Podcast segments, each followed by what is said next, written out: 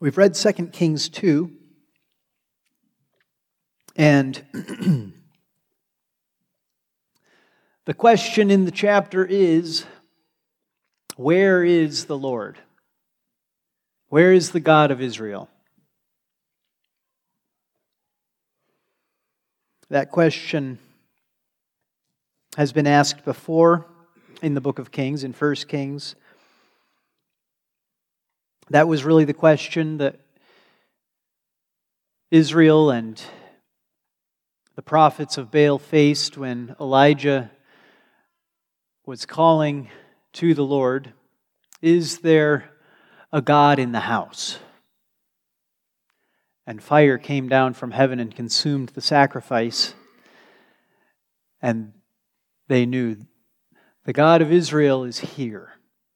The God of Israel is present among us, active, at work, has not forgotten, is paying attention. But that's, that's history. And Elijah is about to leave, and you can imagine if you were one of the other, the sons of the prophets, that you might be dreading that day a little bit. Losing Elijah, that great prophet. This is a hard transition for the people of God to go through. And it's a transition that every generation goes through. Losing the generation that came before us and it's always hard. But when you have a hero like Elijah, it's particularly tempting for us to be fearful, faithless, for us to think that without him, how could we possibly continue? How could the work go on? God has been using him mightily. What are we going to do without Elijah? How is the work of God going to survive without Elijah? Well, to ask that question is natural on the one hand, and on the other hand, it makes no sense at all. God is the one who has been using Elijah. Elijah is not the one who has been using Elijah to accomplish great things. God is the one who is using Elijah to accomplish great things. And so the loss of Elijah, though it is a loss to God's people, is no loss to God. God is not dependent on Elijah or when the next great man like Elijah will show up, waiting impotently boy, that Elijah fellow was really useful for my work. I wonder if anybody else like that is ever going to show up. No, God is the one who made Elijah. He's the one who made him what he was. He's the one who is using him. And he's the one who can make another Elijah when he wants to. And it's funny the way Elijah and Elisha are so similarly named. We get Elijah's replacement, and he's Elisha. And it's just that easy. God has no trouble replacing Elijah, does he? Lose Elijah, have Elisha. But there was no guarantee that God would provide Elisha, was there? And sometimes we lose great saints, great men and women of faith, and they're not replaced. God doesn't send anybody else like them. God determines that He's going to carry on His work without using a great person.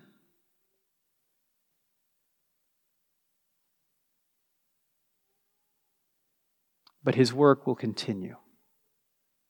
He is not dependent even on His ability to raise up great men. God brings about the salvation of His people Irregardless of whether it's through a great man or a little man, or boys and girls. As a matter of fact, as we saw last week, the mouths of babes praise God and bring Him glory, don't they? But this is a hard time. It's a hard time for the people of God, and they know the time is coming when they won't have Elijah anymore. We see at the beginning that the prophets are saying to Elisha, You know, Elijah is about to go away, your master. And remember, Elisha is the one who washes Elijah's hands and feet, right? He's just a servant. That's what he's been that's what he's been used for so far. Just to serve Elijah.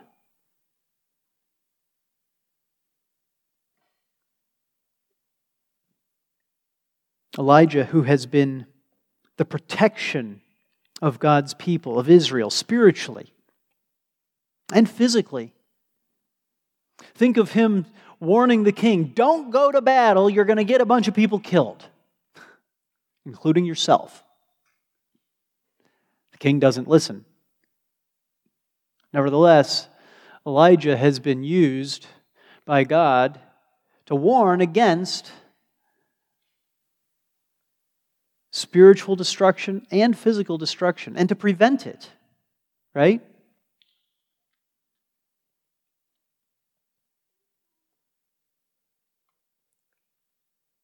Actually, uh, if you go back and you read as Elisha is leaving, I mean, Elijah, I'm going to keep doing that. As Elijah is leaving, the whirlwind comes. And in verse 12, well, let me back up and read 11.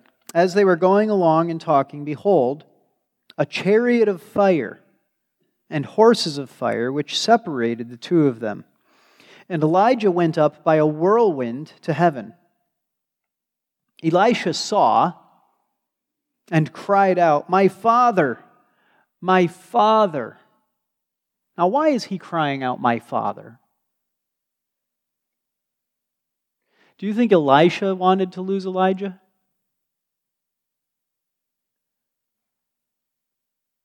My father, my father, the chariots of Israel and its horsemen. Now, you notice maybe if you're reading along on the screen that I skipped a couple of words in italics.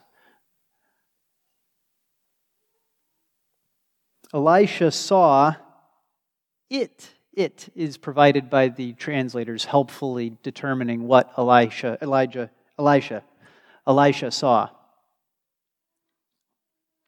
It just says Elisha saw. Elisha saw and cried out, My father, my father, the chariots of Israel and its horsemen. Uh, if you look in your Bible, you'll see there's a footnote. It's not chariots, literally, it's chariot.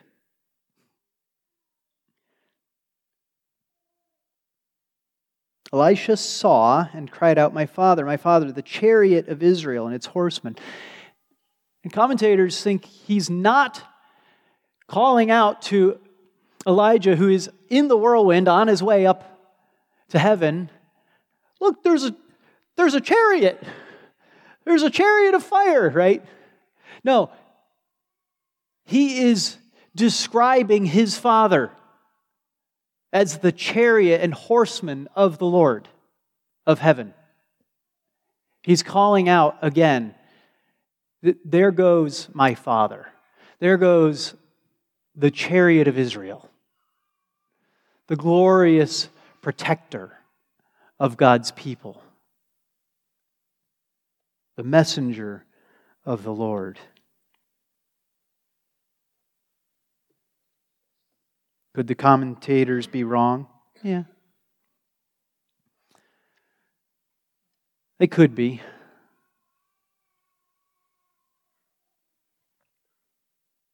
But regardless of what Elisha is thinking, we see clearly how the sons of the prophets take the loss of Elijah. they are losing an important man. What will they do without him?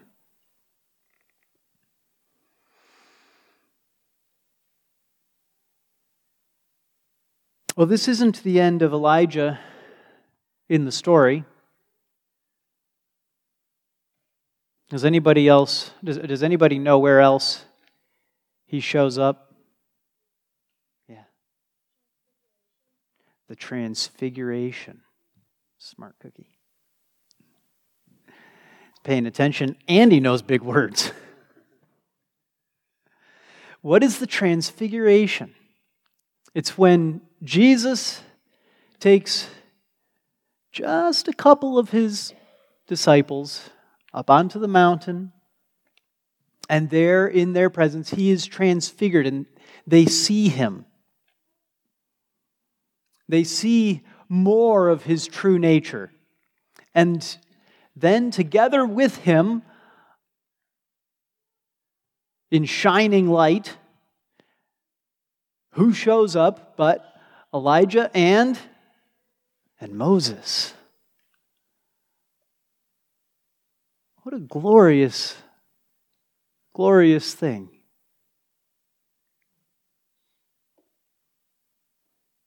If there was any doubt about the greatness of the man Elijah, when he shows up at the transfiguration, all doubt is erased, isn't it? This was a great man.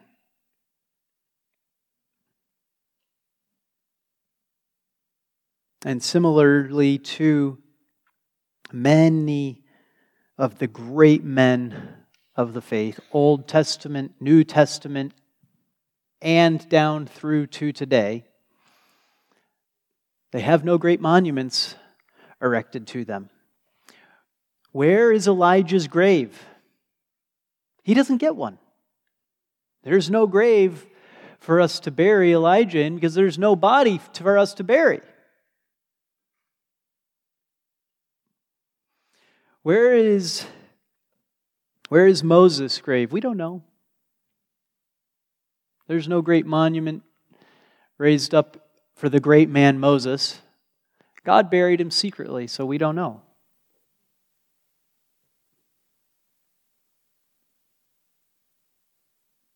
And my uh, favorite commentary that I read is by a guy, and, and I'm going to be quoting him a couple of times during this sermon. There's a guy named Dale Ralph Davis. And uh, he pointed out that we also have no idea where Calvin was buried. Calvin insisted that he simply be buried without pomp and ceremony, like he was nobody. He wasn't nobody, but we don't have a great gravestone for Calvin. He wouldn't allow it.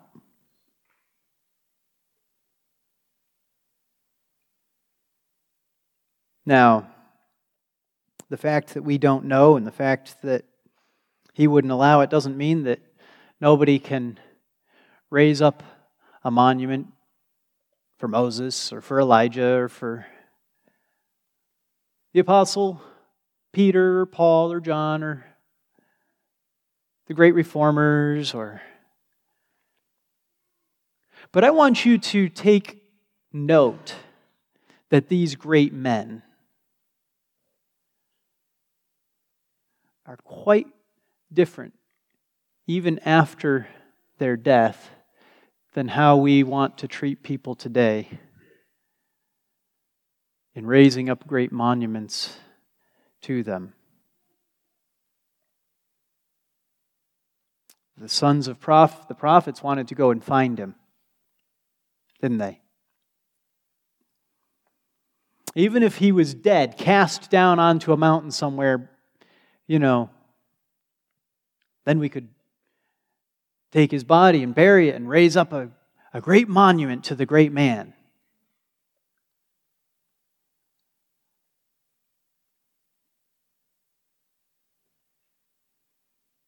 He was a great man. What are they going to do without him? Well, in our passage in this chapter, Elijah and Elisha together travel from Bethel to Jericho to Jordan. Okay? And by the time you get to the end of the story, Elisha has traveled back from Jordan to Jericho to Bethel. And the story isn't over until you've completed that process, right? And so the author tells the whole story. And some of the things that he tells in that process are pretty stunning. In fact, shocking. Uh, unpleasantly shocking in one case. We'll get to the bears at the end. You like those bears? But before Elisha is traveling back, before Elijah is gone, Elisha requests a double portion of Elijah's spirit. And Elijah says, You have asked a hard thing. You have asked a hard thing. Now, what do you think he means when he says that he's asked a hard thing? Hard is the same as difficult, right? You've asked a difficult thing.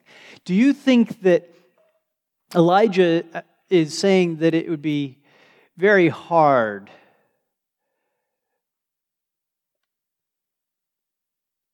very difficult to give or to get a double portion. I'm not sure I'm able to accomplish that. I don't know if I can do that for you.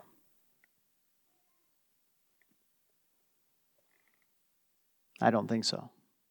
I think he is saying, You are asking to receive a very heavy, difficult burden, to receive a double portion of the spirit of Elijah. Elijah, the prophet who suffered greatly, a great man, yes. A man who prayed that it wouldn't rain, and for three years not a drop of rain fell. Earnest prayer of a righteous man. But it didn't come without a cost, did it? You remember why Elisha is attached to him? Because he prayed and said, Lord, take me. I, I can't, I'm done. I'm, I can't do more. And so, to ask for a double portion of Elijah's spirit is a huge burden. Huge burden.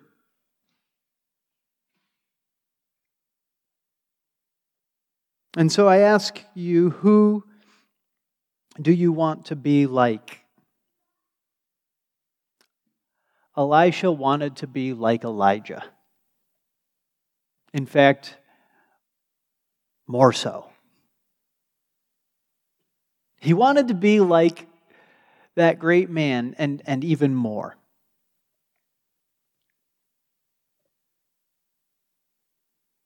Remember Ezekiel God says he'll have to give him a forehead of flint for him to deal with the hard headedness of the people of Israel.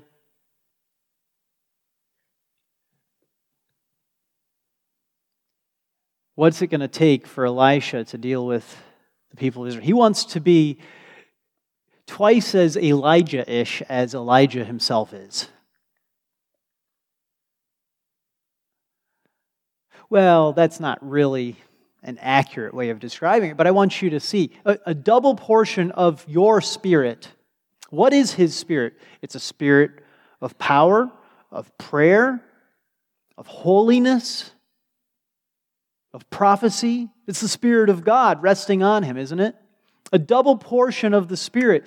It's also the Spirit of being responsible for the nation of Israel.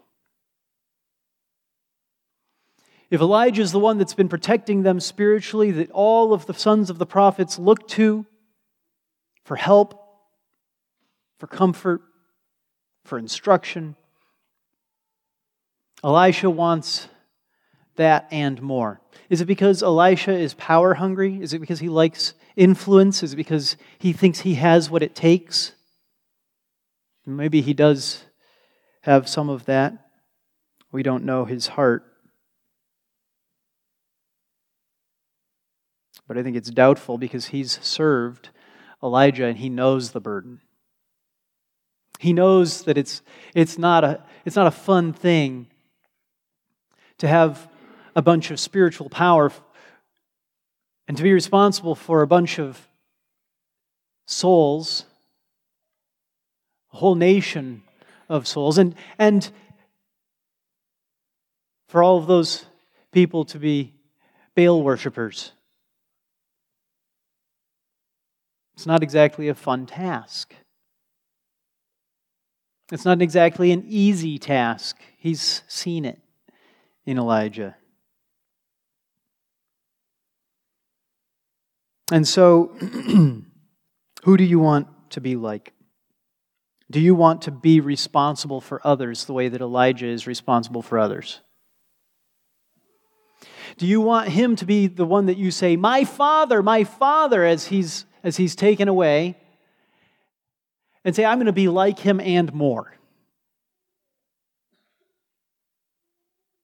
I want to be like him and more. I'm going to be a spiritual father to others. I'm going to be a spiritual mother to others. It's easier just to be a decent God worshiper, God follower yourself, and to not be responsible for others, to not be concerned for the souls of others, to not have the responsibility of instructing, correcting, calling to repentance, prophesying, laboring over in prayer. It's easier to not, to not have a double portion of the Spirit. He has asked a difficult thing.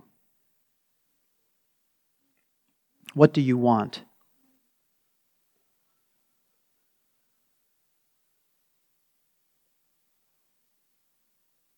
In some ways, this is just the calling of a pastor.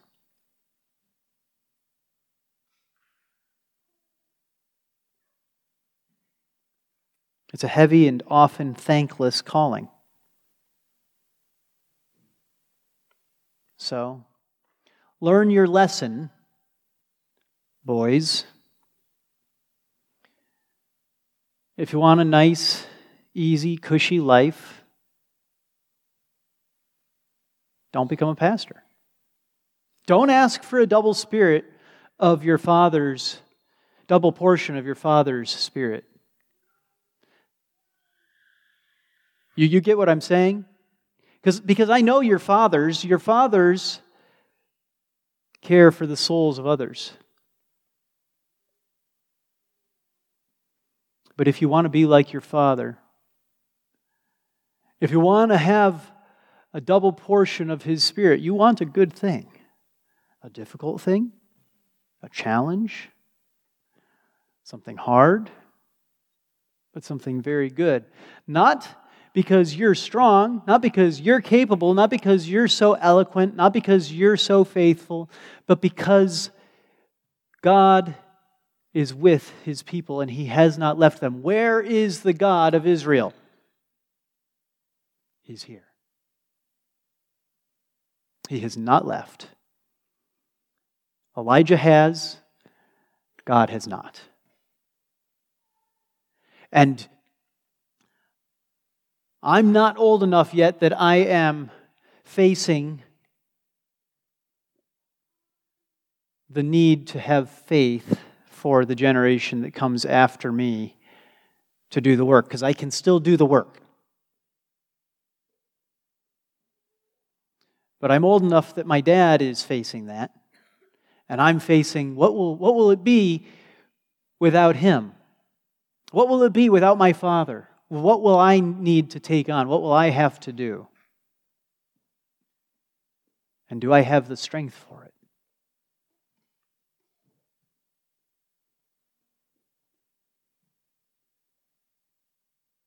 In Joshua, God parts the Jordan for his people to enter the land. What does he demonstrate? They're coming into the promised land. They need to get into the promised land, and, and what happens? The Jordan parts. And everybody knows God is here. God is with us. God is present.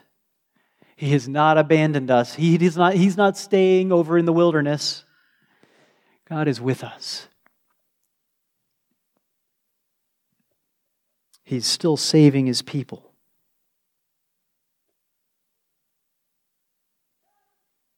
And God is still with his people generations later, centuries later. Lots and lots has changed. What hasn't changed is the God of Abraham and Isaac and Jacob is still among his people. And what does he do?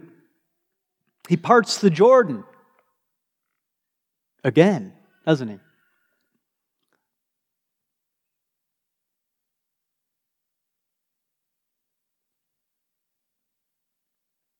So in verse 8, Elijah took his mantle and folded it together and struck the waters, and they were divided here and there so that the two of them crossed over on dry ground. God is with Elijah, isn't he? And then Elijah's gone, and just a few verses later, verse 13, he took up the mantle of Elijah that fell from him and returned and stood by the bank of the Jordan. He took the mantle of Elijah that fell from him and struck the waters and said, Where is the Lord, the God of Elijah? And when he also had struck the waters, they were divided here and there, and Elisha crossed over. God's still present, isn't he? Who is the God of Elijah? He is the God of Elisha. He is our God. He is a God who is still accomplishing great things.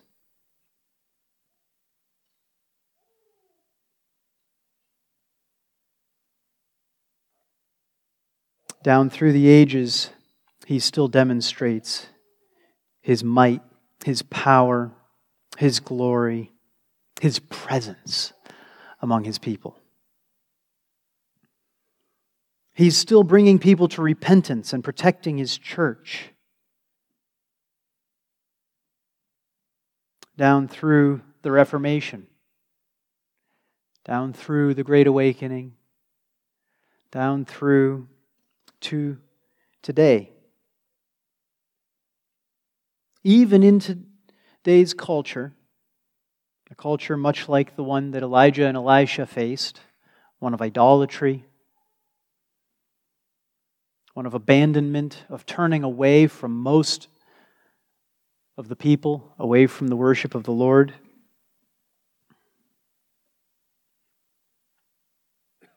Where many people who claim the name of God don't actually worship Him. What is He doing? He's at work. He hasn't forgotten, He hasn't abandoned, he still demonstrates his power. Sometimes in great and marvelous public things like the Jordan spreading apart before all the people of the entire nation of Israel to walk across on dry land. And sometimes where it's just Elisha and Elijah. Sometimes when it's just Elisha. It's still a marvelous work of God, isn't it? It's still a miraculous thing, still a glorious thing that God is doing, even when it's not hugely public. Not everybody sees it. Maybe the sons of the prophets seemed to have seen it from the other side. That's about it, as far as we know.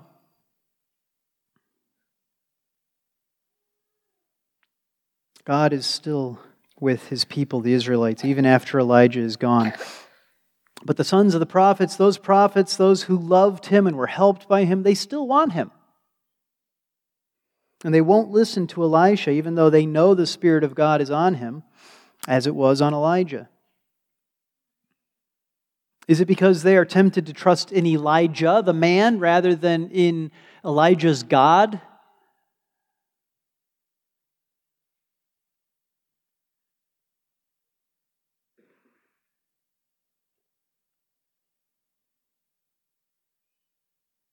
God is still with his people. He's still using his prophets to bring about miraculous changes. And so, as the prophets are finally forced to reckon with no, really, Elijah is gone, we get another miracle. And what a beautiful miracle it is. It's, it's hard for us to fathom the Jordan parting, right? I mean, these miracles are miracles. They're crazy. They're amazing. They're marvelous. But here's, here's quite the miracle. I think it might have escaped your notice why this miracle is so particularly incredible and beautiful. The next miracle is what? When he is in Jericho.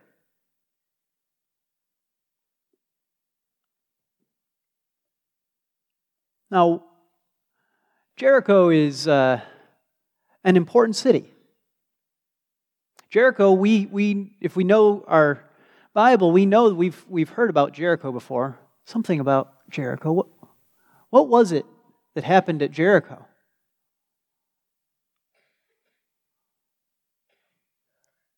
Yeah, oh, I see those hands. What happened at Jericho?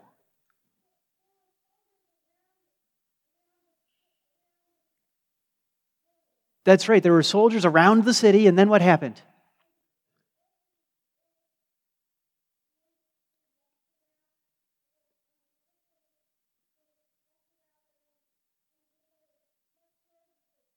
That's right. They walked around it. They walked around that city seven, and the seventh time they made as much noise as they could, and then what happened? The walls fell down and the, the city collapsed. That's right. What a what an amazing thing. This is Jericho. That's what happened at Jericho. Now, you might not remember that then the city was cursed. What did they do? They crossed over the Jordan to Jericho. God destroyed Jericho, and the city was cursed.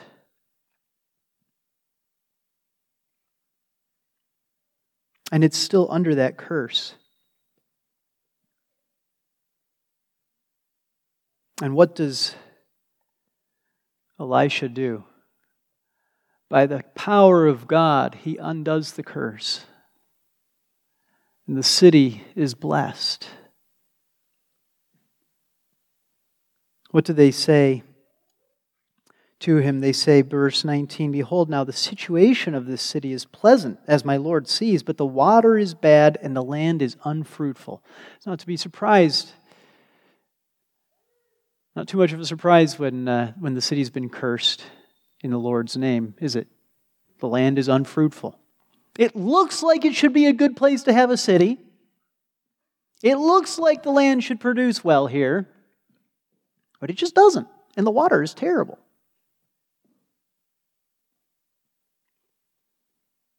he said, Bring me a new jar and put salt in it. So they brought it to him. He went out to the spring of water and threw salt in it and said, Thus says the Lord, I have purified these waters. There shall not be from their death or unfruitfulness any longer. What a beautiful gift. that the curse is ended. The curse is ended. Is that allowed? Isn't it supposed to be eternally cursed? When God decides that the curse is done, the curse is done. God is present among his people. You couldn't ask for a better thing.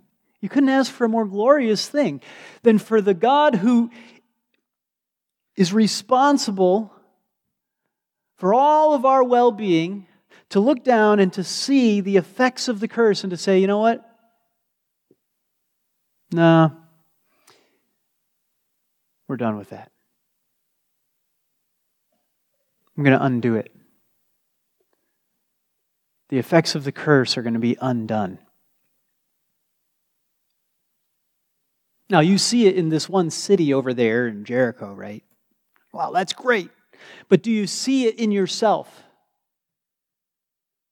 God at work bringing an end to the affliction of the curse. Is God still at work today? Like he was in the time of Elisha in Jericho? He is. He's still at work. He's still at work bringing an end to the curse. Uh, but, but God is the one who gave the curse. He can't, you know, it's supposed to be, it's supposed to be permanent, right? Like if God is, you know, God's actually mad, then it should be. Yeah, but when God says, cursed is the ground, God can also say, blessed is the ground. When God says, I'm going to remake it and make it good and perfect and holy, it's going to be good and perfect and holy. There's no doubt about it. When God says that He's going to complete the good work that He has begun in you, there's no doubt about whether the good work is going to be completed. Where is the God of Elijah? The God of Elijah is here. The God of Elijah is in our midst. The God of Elijah is still miraculously ending the effects of the curse.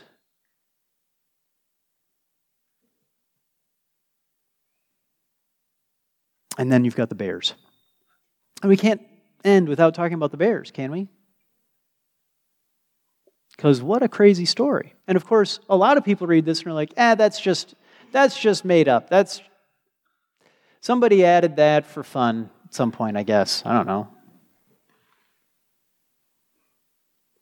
No. No, no, no, no, no. This is the continuation and really the completion of the story. Where is the God of Elijah? The God of Elijah is still present. Remember, when Elisha was first mentioned, it was when Elijah said, Oh, I can't handle it anymore. And God said, I'm going to provide a replacement. The people that the king of. Uh, I forgot. Uh, it's on the tip of my tongue.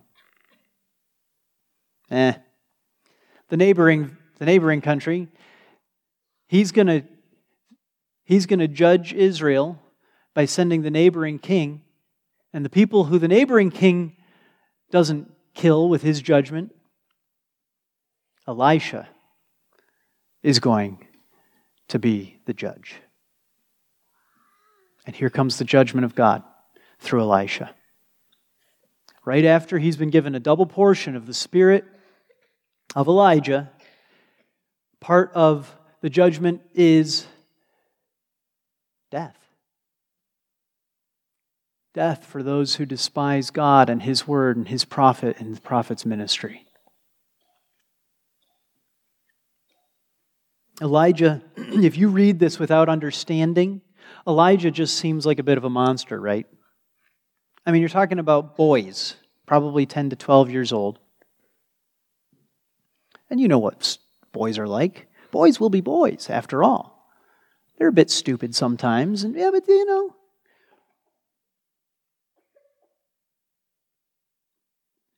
All they did was call them a couple of names.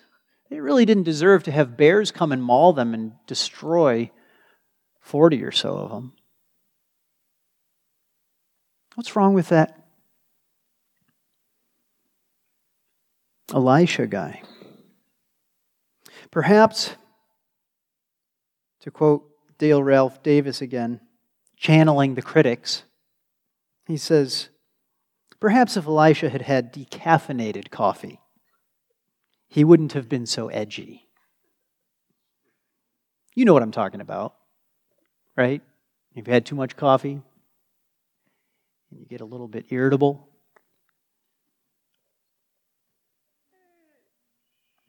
A bunch of boys come out. And where do they come out from? The central town of Baal worship.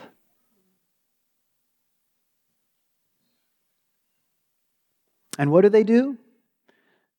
They come out and they mock God's newly appointed prophet. Is it an accident? Is it just sort of a fun game that they play sometimes? Let's go out on the road and.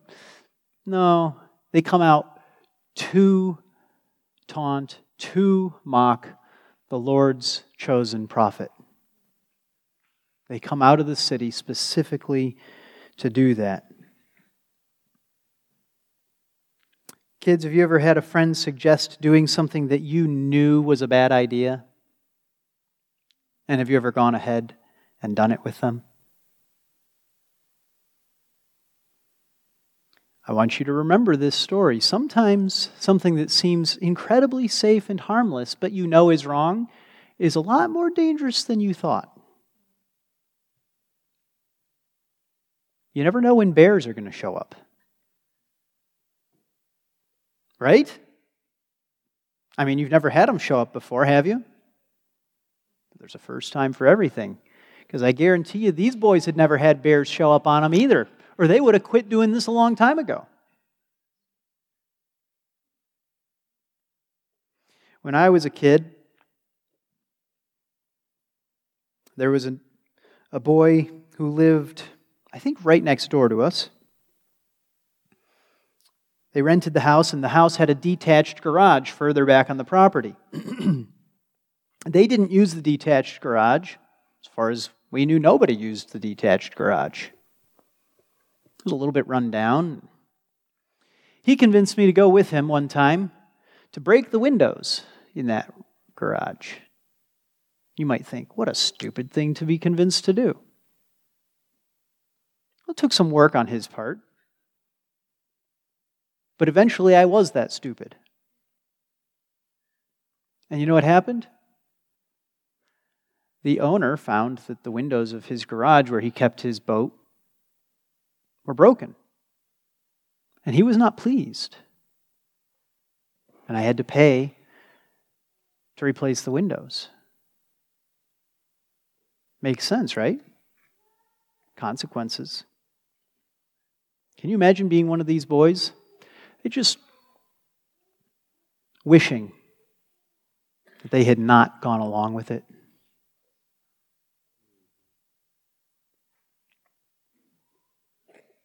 Who do you want to grow up to be like? I'm asking the question again. Who do you want to grow up to be like? You don't want to grow up to be like the parents of these boys. It wasn't accidental that the chief place of the worship of Baal had a bunch of sons who hated God's servant, his prophet. Their parents had led them into this.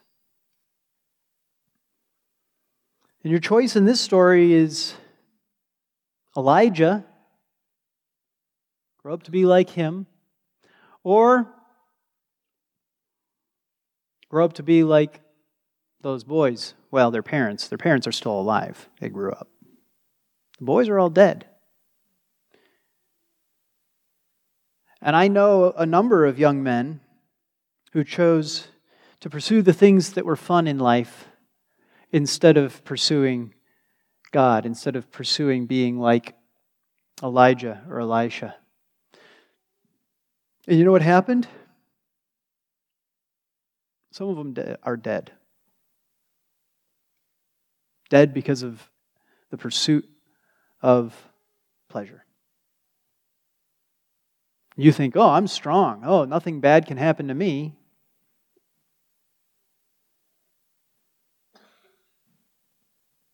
Sometimes bears show up. Don't forget it.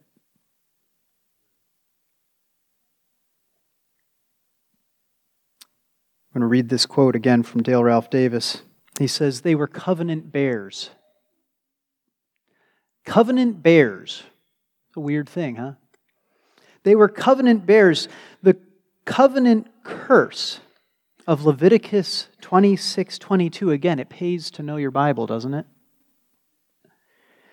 I will let loose the wild beasts among you, which shall rob you of your children.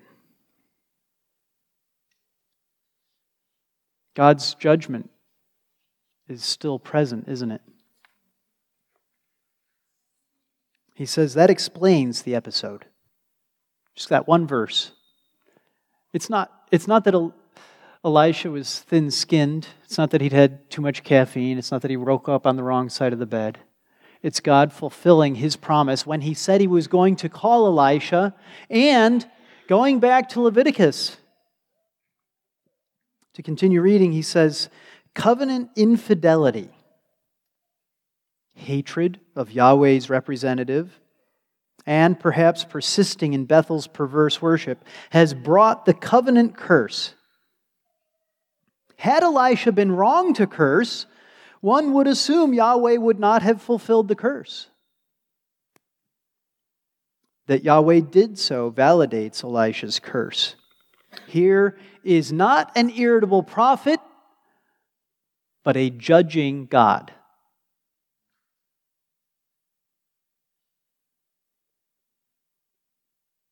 A judging God. Being a prophet of God means proclaiming God's miraculous, restoring, curse reversing, healing power, and his judgment. All of God's character is on display here. So we want the God of Elijah to be present among us, right? We love the idea of the curse of Jericho being lifted, the waters being cleansed, the unfruitfulness being gone? Do we love his judgment being poured out? Do we love the God of Elijah being present? Are we willing to hear God's judgment on the church of America? Or do we wish that that prophet would just keep on going up right on out of town? Go on up. Keep on going. Don't stop here. All of God's character is still on display, even though Elijah is gone. God has not abandoned his people. He's called a new servant to carry on the work. And I don't know when my, jo- when my job is going to end and my time is going to come. So even though I said I wasn't worried about it,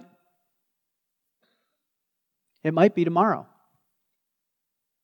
And my hope and my prayer is that when I'm gone, even more of God's Spirit will be present in you, young men, to carry on the work.